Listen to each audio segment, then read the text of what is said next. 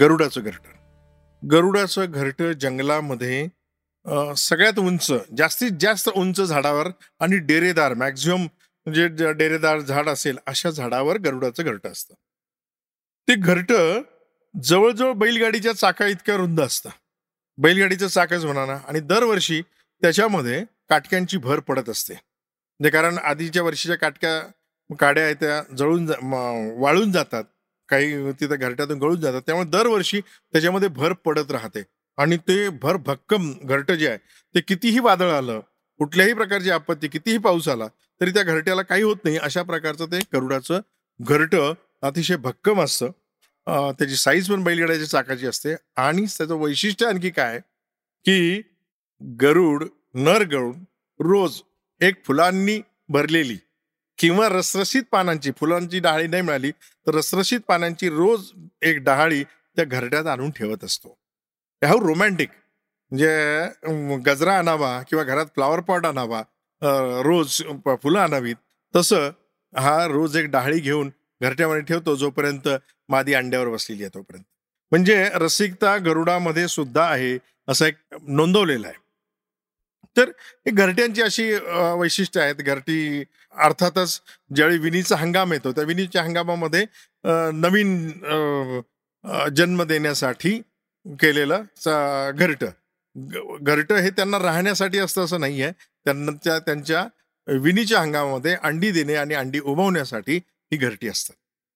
आता गंमत अशी येते की याचं संरक्षण तर केलं पाहिजे. कारण पिलं लहान असतात अंडी अंडी खाणारे साप असतात कोले असतात तरस किंवा म्हणजे मांसाहारी प्राणी जे आहेत जंगलातले विविध प्राणी आहेत पक्षी आहेत इवन पक्षी पक्ष्यांना खातात. त्यांच्यापासून संरक्षण करणं हे एक पक्ष्यांसाठी मोठं काम आहे किंवा त्यावर काही पक्ष्यांची वैशिष्ट्य आहेत.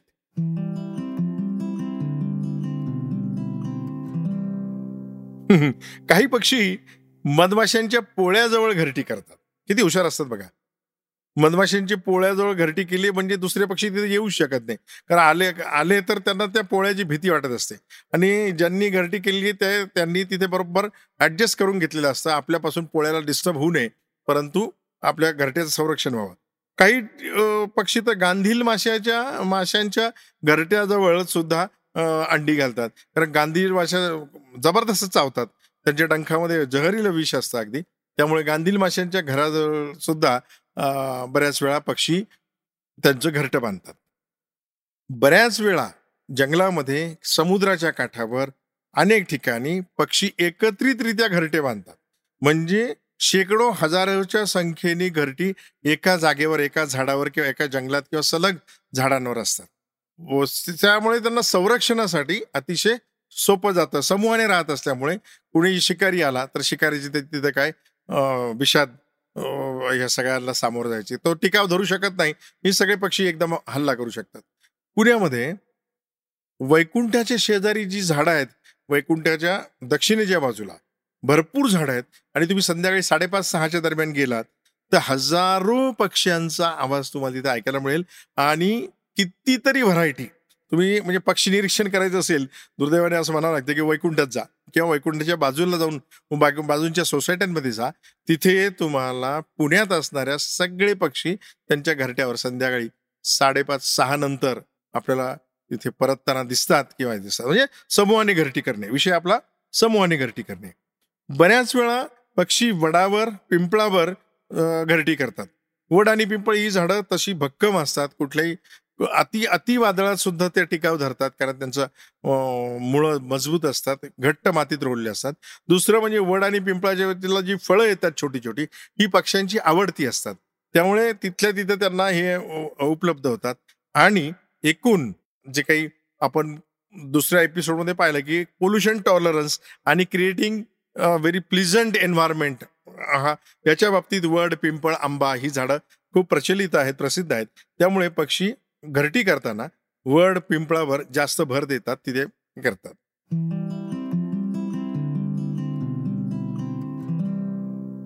एक गंमत सांगायची आहे.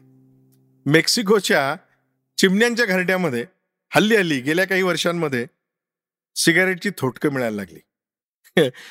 म्हणजे सिगारेटची थोटकं बरं काहींनी अंदाज बांधला की मागे जो फिल्टर असतो ते फिल्टरमध्ये मऊ मऊ का मटेरियल असतं त्यासाठी आणत असतील.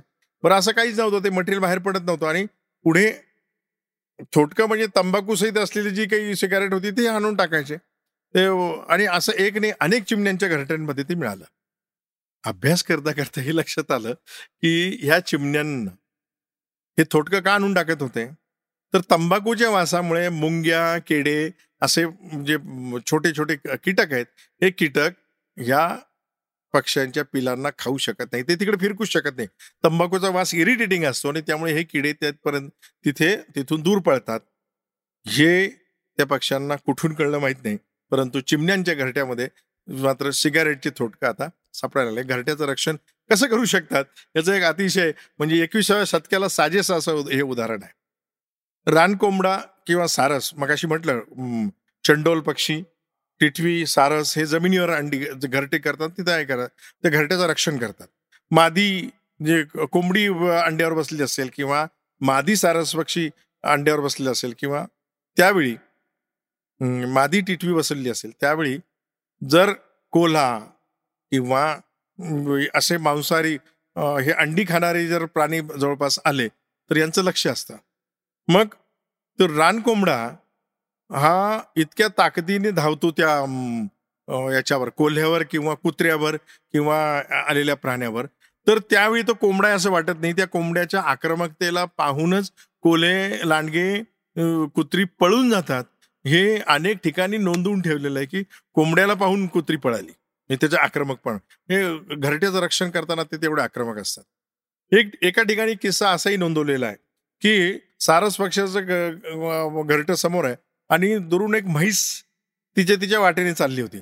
पण ती जाता जाता ती आता त्या घरट्याच्या जवळ आली.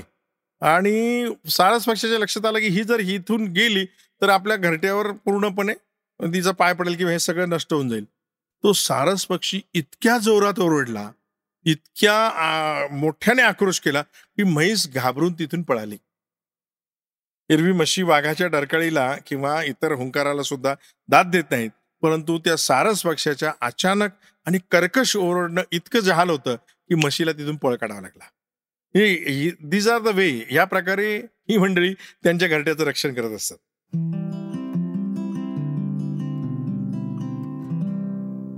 आणखी एक गंमत मला सांगायची घरट्याचं रक्षण किंवा पिल्लांचं रक्षण टिटवी. टिटवीचं आणखी वेगळ्याच पद्धतीने ते घरट्याचं रक्षण करते. काय करते ती?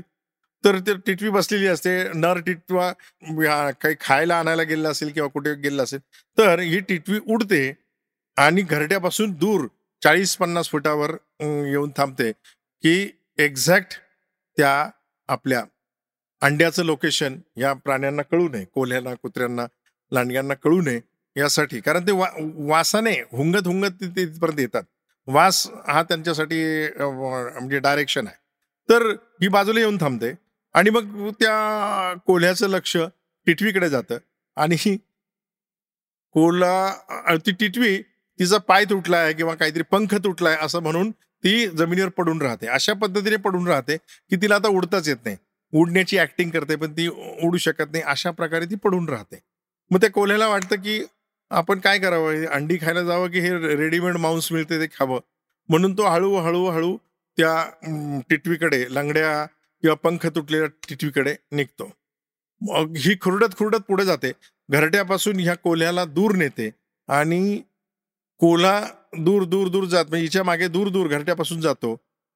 कोल्हा जवळ येतोय असं समजलं की ती टिटवी भुर्रकन पंख उडून उडून जाते. कोल्ह्याच्या हाती ना अंडी लागतात ना टिटवी लागते. Titvi the in very smart way is protecting her nest and तिचे बाळं किंवा पिल्लं अशा अतिशय स्मार्ट वेने ती सांभाळत असते. तर प्रत्येक पक्षाकडे अशी आपली आपली एक वैशिष्ट्य आहेत. मोजकी मी आपल्याला तुम्हाला तुम्हाला सांगितली.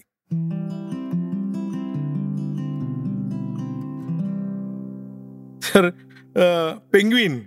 आता आपण बऱ्याच वेळा पेंग्विनचे फोटो पाहतो रांगेत उभे असतात. आपल्याला असं वाटतं हे का रांगेत उभे आहेत?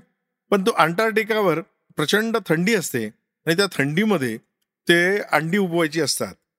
तर फार क्वचितच बरं का फार क्वचितच असं आहे की नरांना अंडी उबवावी लागतात. तर पेंग्विनमध्ये पेंग्विन हा पक्षीच आहे आर्टिक बर्ड आहे. त्या पेंग्विनमध्ये न अंड मादी देते पण उबवायचं काम मात्र नर करतात. ते काय करतात?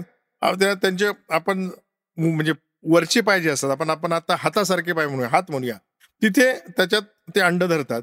आणि ते दोन्ही वरचे दोन्ही पाय खालच्या दोन्ही पायांच्या मध्ये धरतात.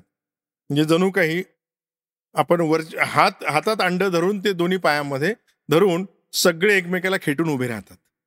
म्हणजे अंडी अंड्याला द्यायची जी ऊब आहे ती यांच्या शरीरातून येते.